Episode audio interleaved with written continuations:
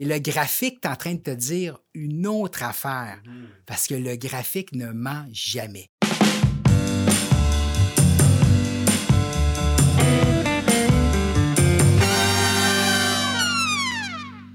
Il existe certaines méthodologies en investissement qui sont primordiales si on veut devenir un meilleur investisseur. On a déjà vu l'analyse fondamentale. Aujourd'hui, on voit l'analyse technique et Michel Villa, le pro de la vulgarisation boursière, est là pour en parler. Michel, re-bienvenue à Garde le Change. Salut David, salut Samuel. Écoute, euh, comme je disais, bon, il existe un, genre de trio de feu. Euh, l'analyse fondamentale qu'on a vue, l'analyse technique qu'on va voir dans cet épisode-là, et dans un prochain épisode, on va voir les comportements humains. Euh, pour commencer, c'est quoi la différence entre l'analyse fondamentale et l'analyse technique? L'analyse fondamentale, si je fais un petit retour sur le premier épisode, on veut savoir si une action est sûre ou sous-évaluée.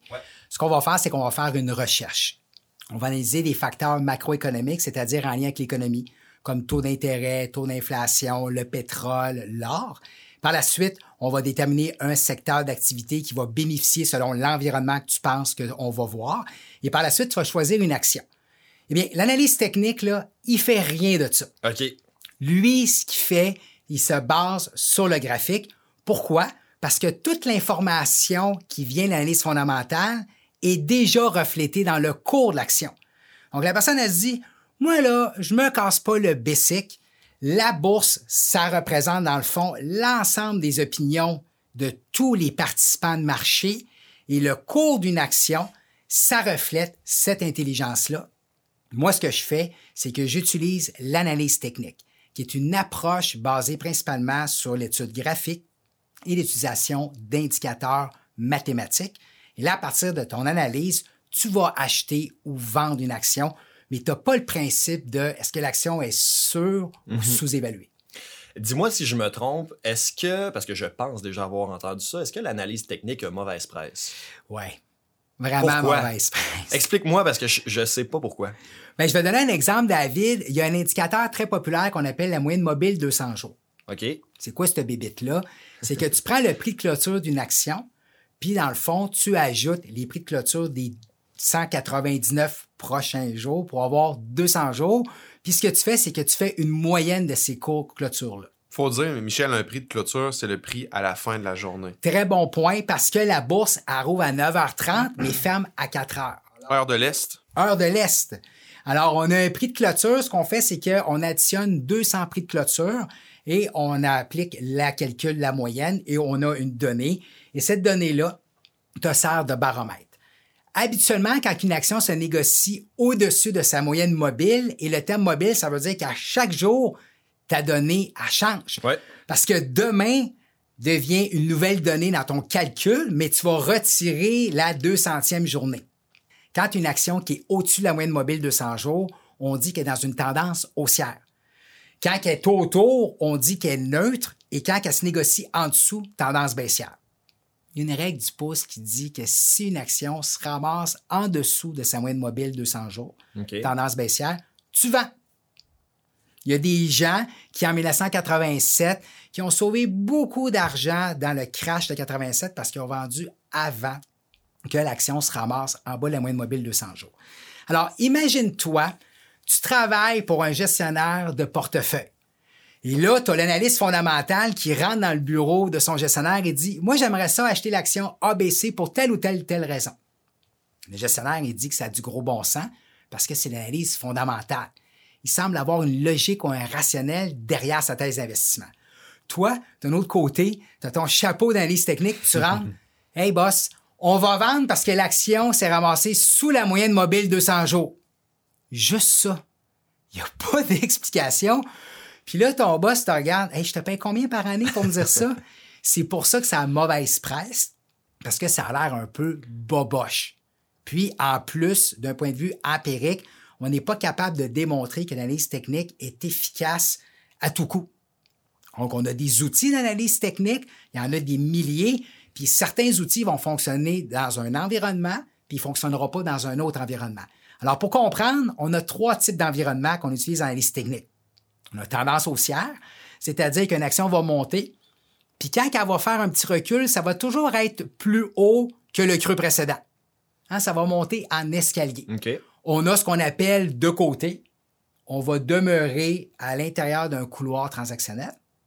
Et on a une tendance baissière, c'est qu'on baisse, on monte, on baisse, on monte, on baisse.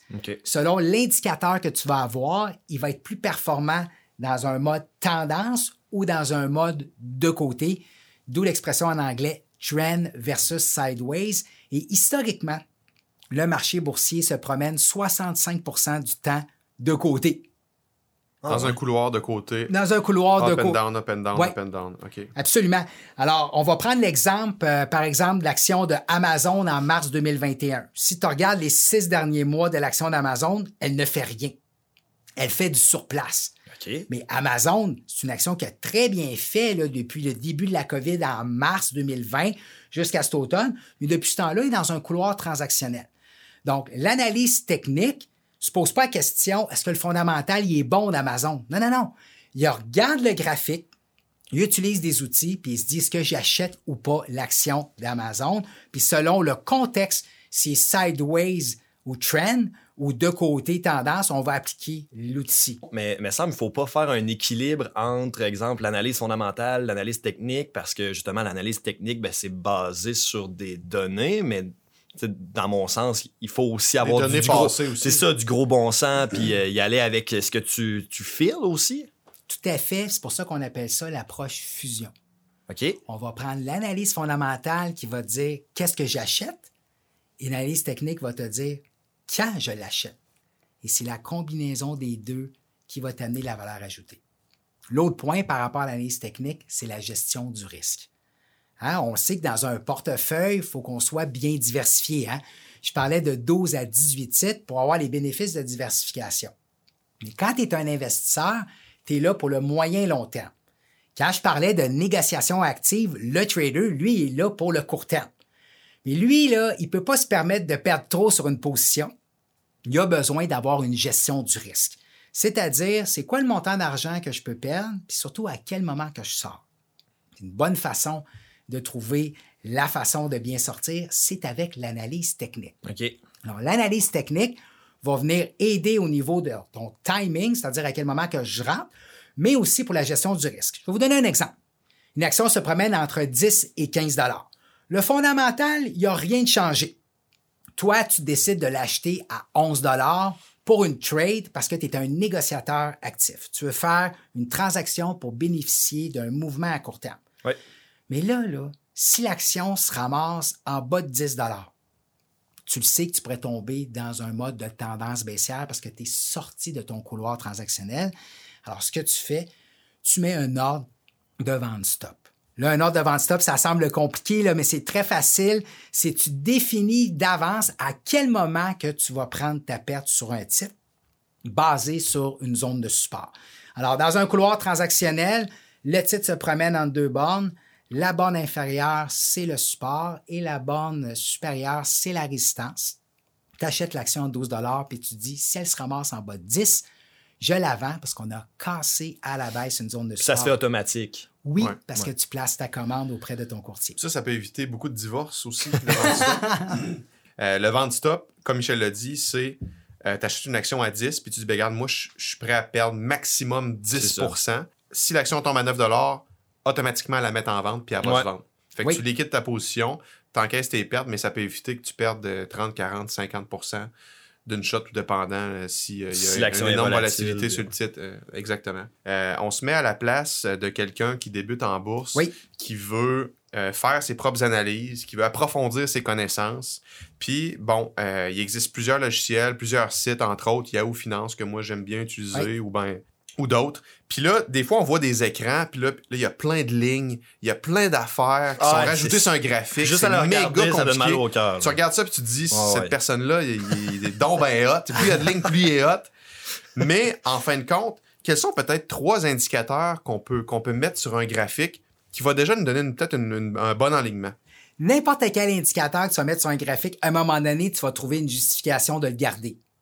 Hein? C'est à un moment donné, si tu fais un effort, tu vas trouver la pertinence d'un indicateur. Le premier indicateur qui est vraiment important, c'est le comportement boursier, ce qu'on appelle le price action. Mettez juste un graphique pur et simple sur votre écran et posez-vous la question.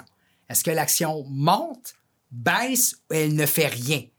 Et ça, c'est un exercice tellement simple que les gens oublient de faire, mais c'est comme la base. Le deuxième outil par rapport à ça, c'est quoi tes zones de support et de résistance? Pour savoir quels sont mes futurs points d'entrée et points de sortie. Explique résistance. Quand tu fais une transaction à la bourse, tu as toujours un acheteur et un vendeur. Si moi j'achète un titre à 10 ça me prend quelqu'un qui me vend l'action à 10 Il n'y a jamais plus d'acheteurs ou de vendeurs lors d'une transaction à la bourse. Qu'est-ce qui fait qu'une action monte ou recule? C'est l'agressivité des participants. Si moi, Samuel, je suis bien excité à acheter l'action ABC puis qui est à 10 là, je vais être prêt à payer 10,02, 10,05, 10-10, puis je vais l'amener à un niveau plus haut. Et là, les vendeurs vont voir ça, puis ils vont se reculer. Si par contre, je suis anxieux de le vendre, il est à 10 pièces. Moi, je le vends à 9,95, 9,90. Je crée la pression à la baisse et là, les acheteurs reculent. Alors, ce qui arrive, c'est qu'à un moment donné, on trouve un certain point d'équilibre où ce que les acheteurs reprennent le contrôle ou les vendeurs reprennent le contrôle. Prenons l'exemple d'une action qui est à 12. L'action 12, elle se ramasse à 10 Les vendeurs sont en contrôle parce qu'ils ont amené l'action à 10 Mais on sait que 10 c'est le niveau que l'action a rebondi il y a six mois. Alors, sur un graphique, tu sais que c'est une zone éventuelle de support et tu t'attends à ce que des acheteurs soient plus agressifs hmm. à ce niveau-là et ça crée une pression haussière. Pour répondre à ta question, résistance, c'est l'inverse. L'action passe de 12 à 14, les acheteurs, ils ont le vent dans les voiles. C'est le, plafond. À un moment donné, là, les vendeurs ils disent minute papillon, c'est nous qui reprennent le contrôle et ça crée une pression à la baisse. Ça, c'est des points d'équilibre ou de tension qu'on peut voir graphiquement. C'est souvent des bons points d'entrée et points de sortie. Et le troisième indicateur, ça serait le RSI, qui est le Relative Strength Index, qu'on retrouve là, dans tout logiciel de trading qui se respecte. Habituellement, on va utiliser le RSI 14. C'est quoi cette affaire-là? C'est juste un indicateur de momentum au cours des 14 derniers jours. Sais-tu s'il est survendu ou suracheté? Absolument. Si une action est complètement en feu, avoir tendance à accélérer. Si l'action est vraiment dans une débâcle boursière, elle va s'enfarger complètement. Ce qu'on fait, c'est qu'on a créé un outil entre 0 et 100. Et comme tu le mentionnais, si la lecture est au-dessus de 70, on dit que l'action est surachetée ou overbought.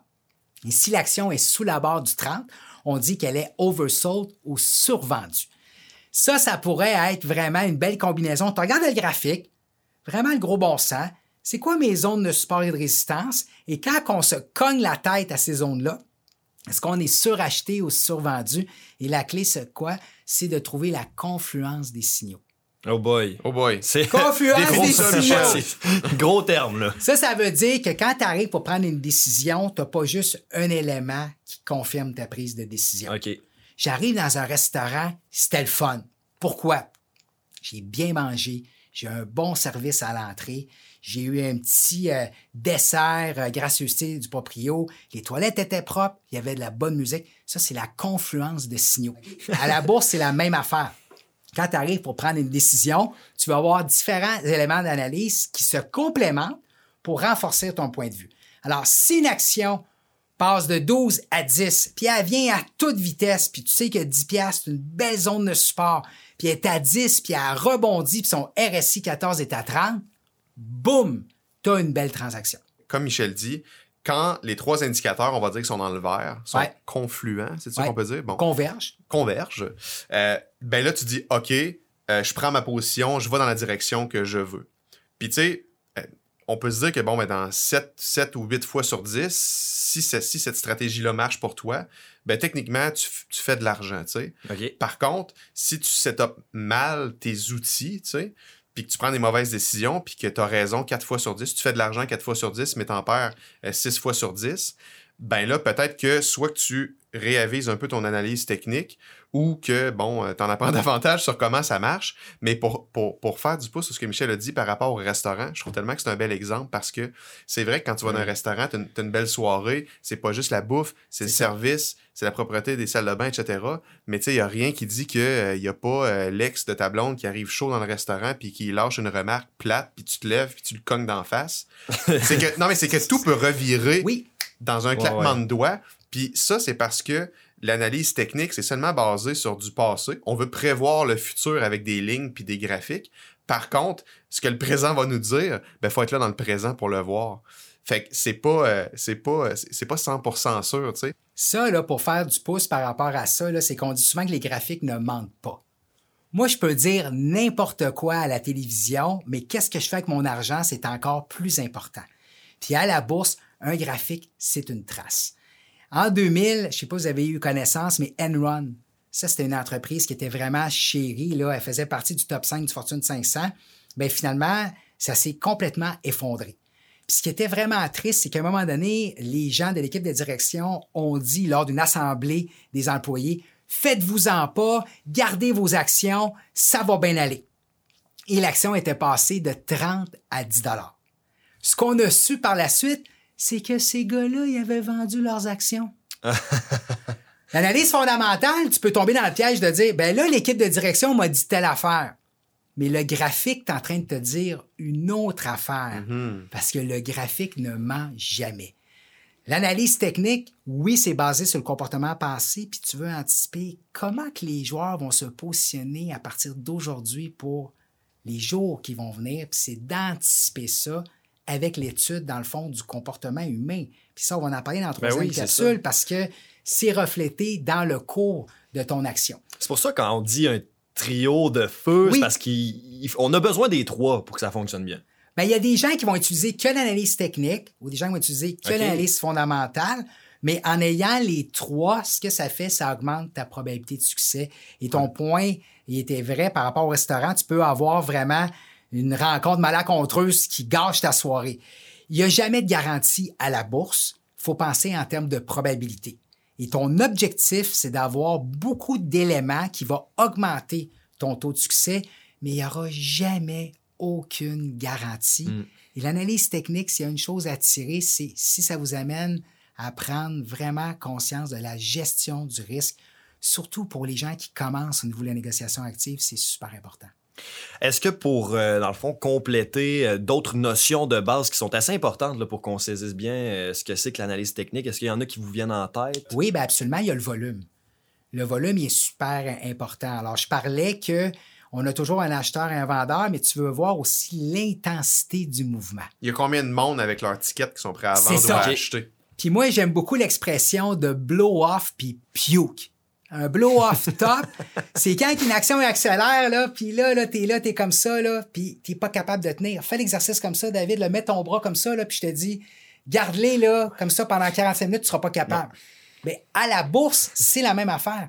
Une action qui a un mouvement parabolique ou à 90 degrés, elle sera pas capable de maintenir. Puis à un moment donné, elle va renverser, c'est-à-dire qu'elle va reculer, et c'est ça qu'on appelle un blow-off top, et ça, c'est accompagné d'un volume monstrueux.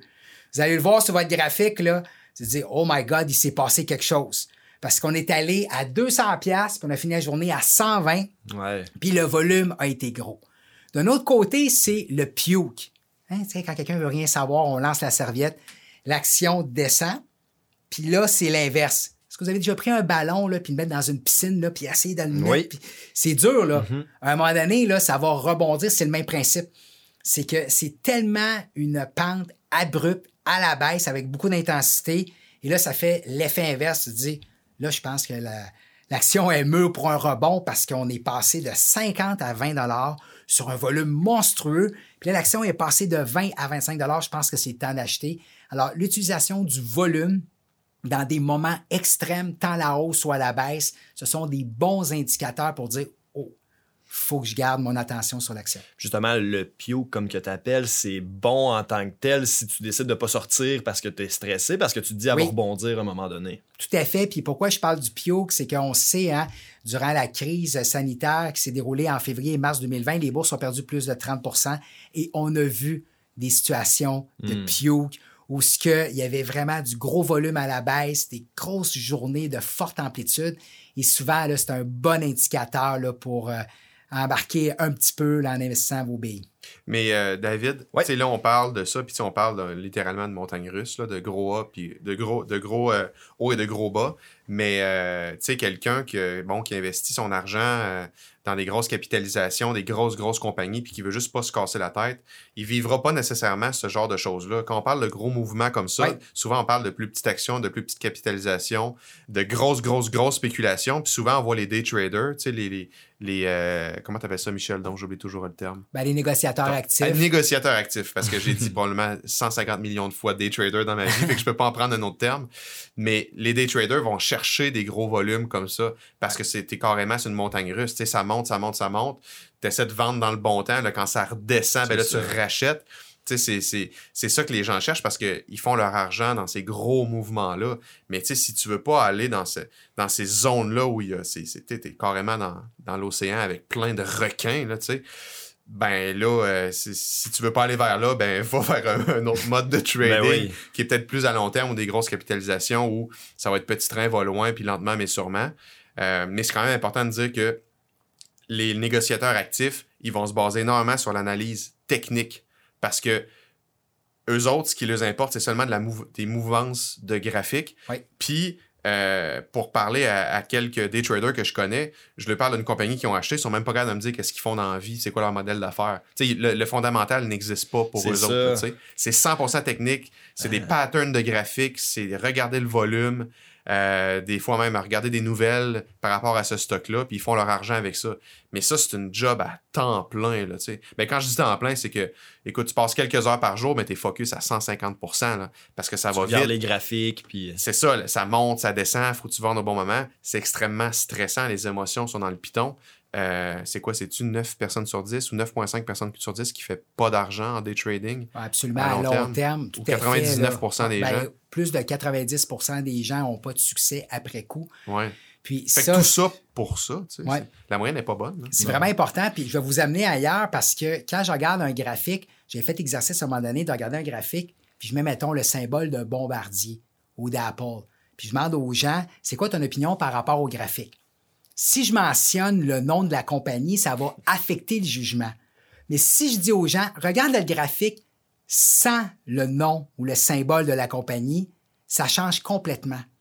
Tes yeux deviennent objectifs et là, tu appliques pur et dur l'analyse technique. C'est pour ça que Samuel il disait que les meilleurs traders, ils n'ont pas d'opinion ou sont pas Ben oui. attachés. Eux autres, c'est juste un graphique, c'est un système, puis j'achète ou je vends.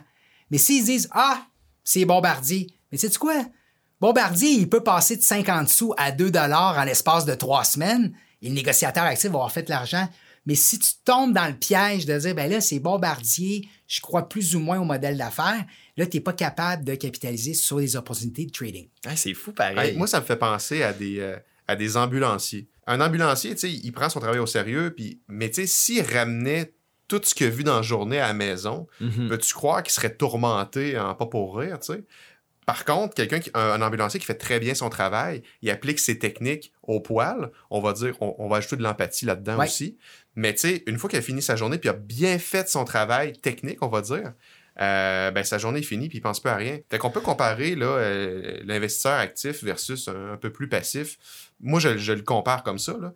Puis je pense que très tôt, quand on décide d'aller en bourse, faut voir si à la base on a un grand intérêt envers l'investissement boursier. Parce que c'est un monde en soi. Tu rouvres une porte, là, puis tu as des millions de pieds carrés dans lesquels tu peux t'amuser.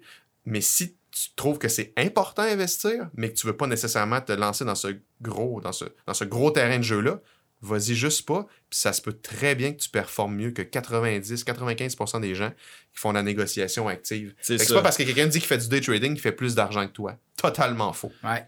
Moi, je fais pas, moi, je fais de la négociation passive, là, comme on en a déjà parlé. Puis, euh, écoute, je regarde ça.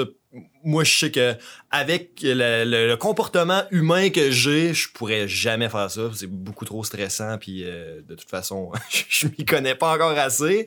Mais euh, j'aimerais aller en terminant les types de transactions. Ben, tu as différents types. On va y aller, mettons, avec la négociation intra-séance, qu'on appelle le day trading. Samuel, il en a parlé Ouais. souvent. C'est que la bourse est ouverte de 9h30 à 4h. Alors, tu vas acheter et vendre à l'intérieur de la même journée. Tu n'auras pas de position le soir qu'on appelle le overnight. Le overnight, c'est de 4 heures au lendemain matin. Tu as des positions qu'on appelle plus swing, c'est-à-dire que tu vas acheter une action pour un mouvement qui peut se produire dans la prochaine minute, dans trois semaines ou dans trois mois.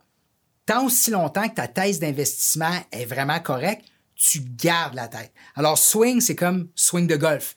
Tu veux juste profiter d'un mouvement de X à Y et tu as aussi des transactions qu'on va appeler plus core ou cœur qui vont faire partie de ta stratégie d'investissement que tu vas regarder plus à long terme. Un peu comme un investissement. Parce que quelqu'un pourrait dire, moi, j'achète l'action d'Apple parce qu'elle est en belle accélération d'un point de vue technique, puis tu peux la garder pendant des années, même si c'était basé sur l'analyse technique. Quand tu parlais des types d'achats qu'on peut faire ou des types de transactions, bon, tu peux acheter une action, mais tu peux la vendre à découvert aussi. C'est quoi, Michel, vendre à découvert? Vendre à découvert, c'est vendre un actif que tu ne possèdes pas. Hein? Oui. es capable de faire une bonne comparaison comme tu sais si bien les faire? ben, ce qui arrive, là, c'est que quand tu veux connaître succès à la bourse, tu vas acheter à 5$ pour vendre à 10. Tu veux faire un profit. Oui. Là, ici, là, c'est l'inverse. Il est à 10, puis tu te dis, ça n'a pas de bon sens qu'il est à 10, je pense qu'il va aller à 5. Tu veux vendre le titre, mais tu ne l'as pas. Tu dois faire une vente à découvert. Ce que tu dois faire dans ce temps-là, c'est taper ton institution financière, tu te dis, sais-tu quoi, cette action-là, je veux la vendre à découvert, et c'est eux autres qui vont faire le prêt de titre pour pouvoir vendre à découvert. Alors, tu vends à découvert à 10. Si l'action s'en va à 5, tu fermes ta position, tu viens de faire 5 piastres. Le danger, c'est quoi? C'est si l'action, ça va à 20 Toi, tu l'as vendu à 10 et tu es forcé d'acheter à 20 pour fermer ta position. Et une action, quand tu l'achètes, l'avantage, c'est que le plus bas qui peut aller, c'est zéro. On s'entend dessus. Mais à la hausse, il peut aller à l'infini. Théoriquement, il va à l'infini. Si on prend l'exemple de Volkswagen avec Porsche en 2008, il y avait là, une prise de position entre ces deux compagnies-là. L'action de Volkswagen là, a fait de 200 à 1000 dans un court laps de temps. Évidemment, bien sûr, la saga de GameStop qu'on a vu en début d'année 2021, que l'action est passée de 20 à 500 parce qu'il n'y a pas de plafond. Hein. il n'y a pas de résistance, comme Samuel disait. C'est un jeu très dangereux. Il faut vraiment se familiariser avec les inconvénients et les avantages de la vente à découvert, mais c'est vraiment l'inverse d'acheter bas et de vendre haut. On vend haut pour acheter bas. Puis on peut, on peut acheter des options aussi. Les options, ça, c'est une autre bébite. Dans le fond, les options, c'est que tu vas prendre une position sur un marché qui est à part. C'est pas les marchés des actions. Puis c'est ce qu'on appelle un produit dérivé. Parce que le comportement d'une option, c'est dérivé du comportement d'une action. On pourra en parler davantage dans un autre euh, épisode parce que c'est vraiment une débite à part. Mais oui, c'est une façon d'acheter ou vendre à découvert un titre qui est moins dangereux avec une option de vente, par exemple c'est pas juste d'acheter et de vendre, c'est aussi toutes ces panoplies de produits-là, produits qui sont dérivés, autres produits qui existent, dans lesquels on peut investir, puis euh, des fois trouver un fit naturel. Il y a des gens qui vont dire, ben moi, je fais juste, j'achète juste des options. D'autres qui vont dire, ben j'achète juste de ci, j'achète juste de ça. Mm-hmm. Euh, c'est sûr qu'il faut être un petit peu plus connaisseur, mais on peut, on peut, tu sais, on peut acheter n'importe quoi à la bourse, là, on peut acheter des options, on peut acheter des contrats à terme, on peut acheter n'importe quoi. Mais, euh, ben, en fait, c'était simplement pour dire qu'il existe autre chose que, juste des actions qu'on peut acheter. Mais euh, pour faire un petit wrap-up là-dessus, l'analyse technique, c'est important. En complément avec l'analyse fondamentale, c'est euh, des chances de plus de faire de l'argent, on va dire à court terme, en majorité, avec nos actions.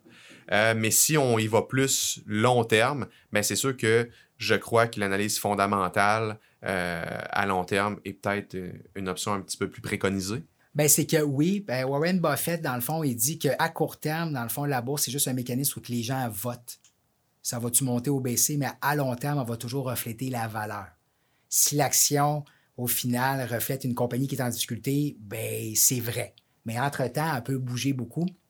Puis l'autre enjeu qu'on a, c'est que dans les écoles, on enseigne davantage l'analyse fondamentale par rapport à l'analyse technique. Il y a des cours d'analyse technique qui s'offrent, mais c'est encore l'analyse qui prévaut, c'est l'analyse fondamentale. Michel Villa, merci beaucoup. Ben, merci à vous. Alors, on vient de voir l'analyse technique qui fait partie de notre trio de feu. On a vu dans un autre épisode l'analyse fondamentale. Et soyez là au prochain épisode de Garde le change parce qu'on va voir l'analyse du comportement humain. À la prochaine. Ciao!